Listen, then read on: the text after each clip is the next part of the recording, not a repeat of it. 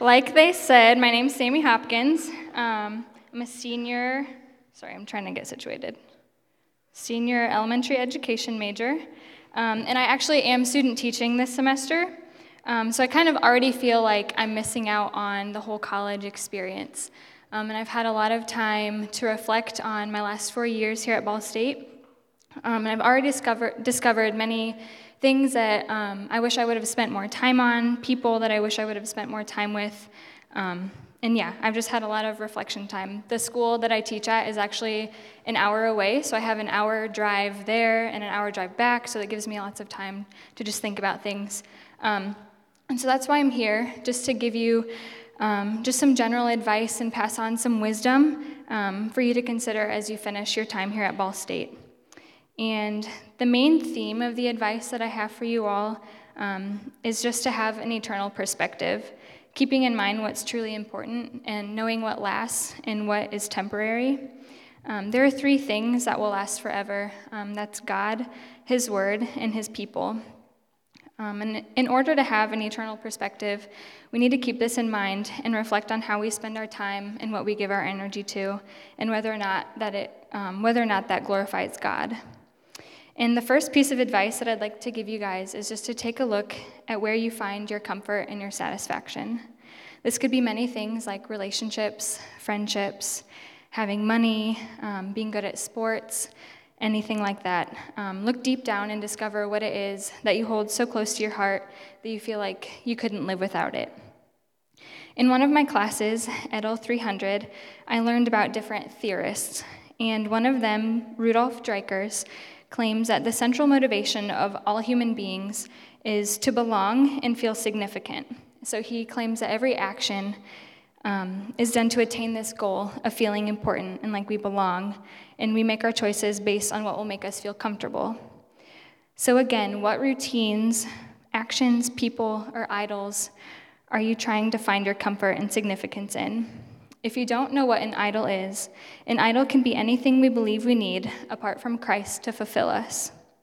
For me in the past, this has been relationships, partying, exceeding in sports, having money, and being in control. And I held these sins and idols um, so close to my heart that I felt like those were what made me who I was. Um, David Fairchild wrote that when we sin, we do so because some idol has promised us power, prestige, influence, joy, peace, satisfaction, security, or pleasure that is far more attractive than Christ at that moment. We don't sin with a gun held to our heads. We sin willingly because it is overwhelmingly appealing.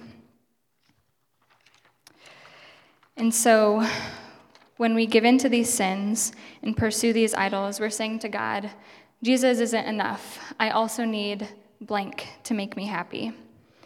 But what happens and how do we react when these things are taken away? This reminds me of the story of Abraham and his son Isaac. So if you have your Bibles, you can turn to Genesis 22 with me if you would like.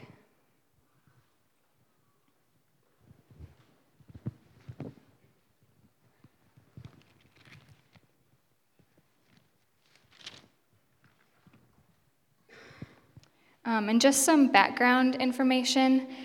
Abraham and his wife, Sarah, were old, and they had been waiting and trying years and years to have a child, but had no luck. Um, and finally, in their old, old age, Sarah gave birth to a son and named him Isaac. And in Genesis 22 2, God tells Abraham, Take your son, your only son Isaac, whom you love, and go to the region of Moriah Sacrifice him there as a burnt offering on one of the mountains I will tell you about.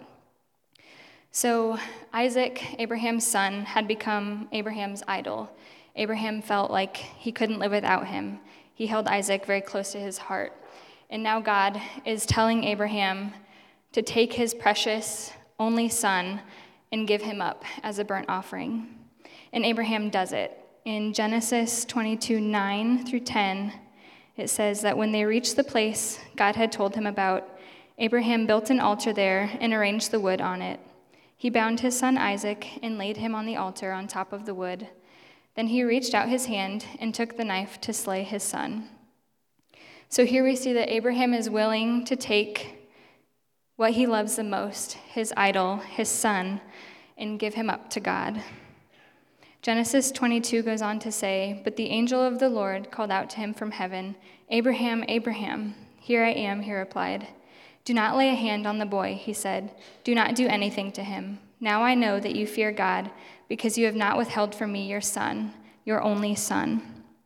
So Abraham lived his life with this eternal perspective, keeping in mind what is most important and being obedient to what God asked him to do. Um, and in this book, Counterfeit Gods, I recommend it to everybody. Timothy Keller writes The true substitute for Abraham's son was God's only son, Jesus, who died to bear our punishment. Here, then, is a practical answer to our own idolatries, to the Isaacs in our lives, which are not spiritually safe to have and hold. We need to offer them up. We need to find a way to keep from clutching them too tightly, of being enslaved to them. We will never do so by mouthing abstractions about how great God is. We have to know, to be assured that God so loves and cherishes and delights in us that we can rest our hearts in Him for our significance and security. So, friends, your ultimate significance and security needs to be found in the Lord, who sent His own precious Son to take our place. We are the ones who deserve death and punishment for our sins, but that's not what we get. We get grace. We each get to have a unique and personal relationship with our Creator because God sent His Son to take our place and pay for our sins. And that is why it's so important to offer up our idols. Whatever it is that you hold closest to your heart, that you feel like you can't live without, if it doesn't glorify God, give it to Him. And use your time wisely to grow in fellowship with the Lord and further His kingdom. And that is what leads me to my next topic of advice how you spend your time. So, when you come to college, you think, man, I just went through four years of high school. Now I have to go through four more years of college. Like, this is going to take forever. But standing up here as a senior, I literally cannot believe it that I'm standing up here as a senior in college. Um, I still remember what it felt like to walk to my very first class my freshman year. Um, it just goes by so fast, and you don't realize um, how valuable every day and every moment truly is. Um, how you spend your time truly shapes who you are, and it shows what you value. And looking back, I realized that I wasted so much of my time and missed out on so much. And a lot of that had to do with the idols that I was holding on to and unwilling to give up. My desire for control and my unwillingness to give up an unhealthy relationship took away time that I wish I would have spent so differently. I knew that my relationship wasn't pleasing to God, yet I spent weekend after weekend going home to hang out with Him in hopes that He would change, and He didn't. I spent evenings shut away in my dorm room because I was afraid that I wouldn't be able to make new friends, even though deep down I knew that wasn't true of myself. And I tried so hard to control everything that happened in my life that I avoided making time for the Lord, even though I knew that that was what I needed. And I wasted two years of my college life this way. So let me just pause for a moment and just tell you what I think personally are some other huge time wasters. Um, number one being social media. Um, like many things, social media can be good in moderation. Um, I find myself constantly just scrolling through Facebook, um, just mindlessly. It's like a habit. I get home from school and I just pull out my phone and get on Facebook instead of doing something productive or spending time in prayer with the Lord. Um, same thing goes for number two, just being on your phone in general. I'm just gonna go on a quick tangent. I hate when I like go to a restaurant or walk in campus and I just see a group of friends all sitting at a table, like with their faces in their phones. Like that just drives me crazy. Um, we need face to face communication. Um, we were made for relationships, and we waste so much time with our faces and our phones. Um, and that's just not how we grow closer to one another. Um, and my third time waster is Netflix. That's just something that I personally struggle with. Um, and the fourth one, is interesting. My fourth time waster I want to talk about is homework. Um, not necessarily like doing your homework. I don't think that's a bad thing. Um, but when we let it consume our lives and take up so much of our time and make it our number one priority, um, that's when that that's when your homework and your major can become an idol. Um, when we put that above our spiritual life in our walk with the Lord. So, if I could give you some advice on how to use your next one to three years at Ball State, I would tell you these things. Um, number one, be intentional with your friends, with the people that you know here at Ball State. Let them know that you care about them. Um, ask them how you can be praying for them. Write them encouraging notes. Um, keep them accountable. Let them know when you think that they might be leading themselves astray. Um, be vulnerable and open up with them. That's how you grow in friendship with people is just by being vulnerable and allowing them to be vulnerable with you. Um, and also spend time with your Bible study girls or boys outside of Bible study. Um, get to know them. It makes learning alongside them so much more fun and meaningful. Um, and number two, get out of your comfort zone um, as much as you can. Your comfort zone is a very safe place to be, but it's not where you will find growth. Um, so, here are some suggestions. Go to cruise events, even if you don't know anyone else that's going, like NDCC or Fall Retreat or MORP that's coming up. Even if you don't know anyone else that's going, go and make new friends. Um, you'll come away with new memories and a renewed love for the Lord. Um, go on spring break and summer mission trips. You won't regret it. I haven't talked to anyone ever that regretted going on a spring break or mission trip with Cru. Um, these offer chances to make new friends and gain experience sharing your faith. Um, you grow closer to the Lord and create memories that last a lifetime.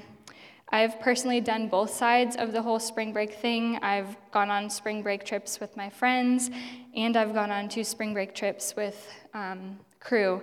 And I can tell you that the spring breaks that I remember the most fondly are the ones spent in PCB, growing closer to the Lord and learning to share the gospel, not the ones that I thought would be fun going with my friends.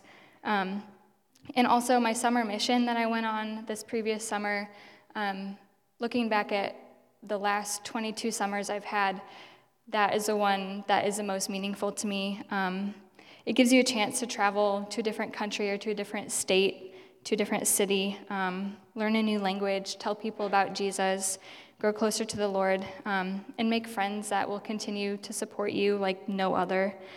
Um, yeah, so getting out of your comfort zone, do it. It's rewarding. Um, number three, Stay on campus as long as you can.